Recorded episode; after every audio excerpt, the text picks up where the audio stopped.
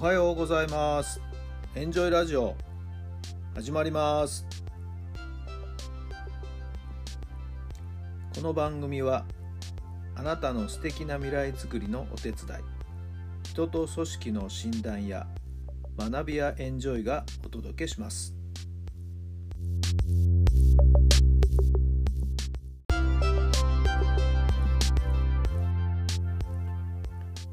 この番組は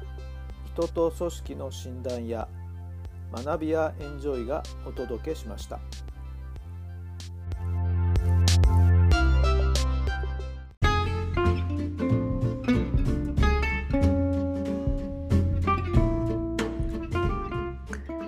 改めまして皆さんおはようございますあなたの心に火を灯すメンタルコーチベースボールコーチの設楽範弘太良さんです6月の5日月曜日の朝になりました。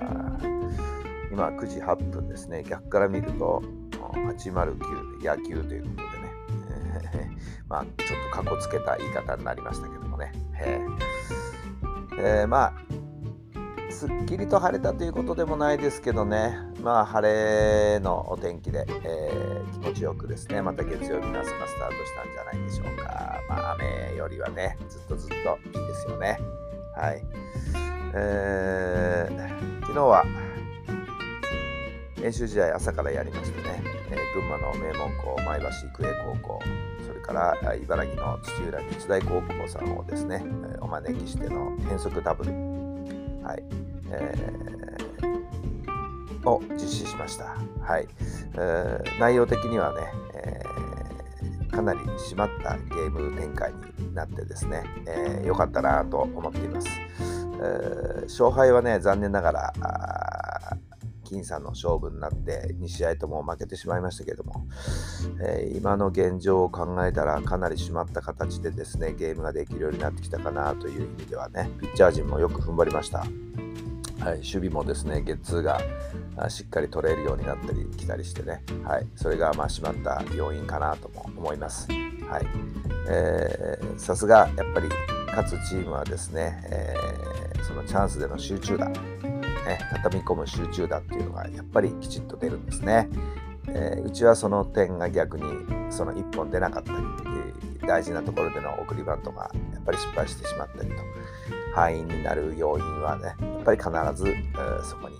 ありますよね、はい、やっぱりそういったところがバント走塁ね、えー、タイムリーの正確さかな確実な1本を出す集中力。その辺がやっぱり磨いていかないとやっぱり上位に進出勝ち進むっていうことはですね厳しいかなというそんな課題を投げかけられた試合でした。とってもいいゲームができて収穫でしたね。それから両校の監督さんねえー、にチームを預かった時の様子をお話聞きましたけどもそれぞれにご苦労されたようですよ監督就任当時はねいやーひどかったんですよつってね毎日選手との戦いでとかねもうあの時には戻りたくないですねとかもういろんな体質改善するのにやっぱり10年かかりましたなんて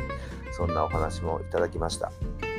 まあ、今現在私がね指導してる学校についてもですねいろんなところを改革中ですけれども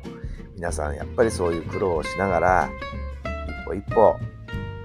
前に進めていきながらね、えー、チーム作りに励まれたんだなとそういう意味ではですね、えー、やっぱり、えー、自分の気持ちにですね、え妥協のないように指導していこうと改めて思った次第です。さあそれでは今日の質問に入りましょう。本当にそう思う？本当にそう思う？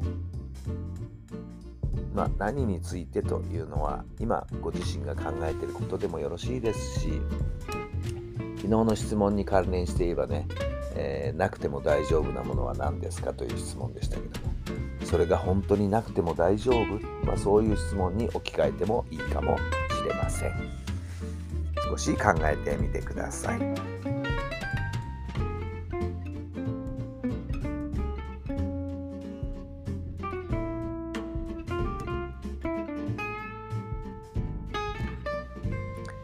はい。どんなお答えが出たでしょうか。まあ、私の昨日の質問の答えに関して言えばですね、えー、もう新聞、夕刊いらないです。テレビほとんど見てません。うん、全然何のデメリットもない。あのー、そうすることでのですね、デメリットってありませんよね。かえってなんかいろんな他のことに、えー、本を読んだり、えー、ちょっと調べ物をしたりとかね、え自分があエネルギーをかけなきゃいけないことにもっと時間がかけられるようになったので、はいえー、テレビ新聞見なくても全然 OK ですよね本当にそう思うって思ってます、はいえー、何かしら自分がですね決断決心をする時にはこの質問を自分に投げかけてみるとよろしいんじゃないんでしょうか。本当にそう思う。やっぱり本気で取り組むということですよね。もしそこに少しでもクエスチョンがついたり、うんとこう考え直してしまったりっていうことであれば本気じゃないっていうことになるのかもしれません。はい、少しでも疑問があるんだったらなぜそう思うんだろう？なぜそういうふうに考えたんだろう？また自分を深掘りしていくっていうことが大事なのかな。そんな風に思っていますよ。はい。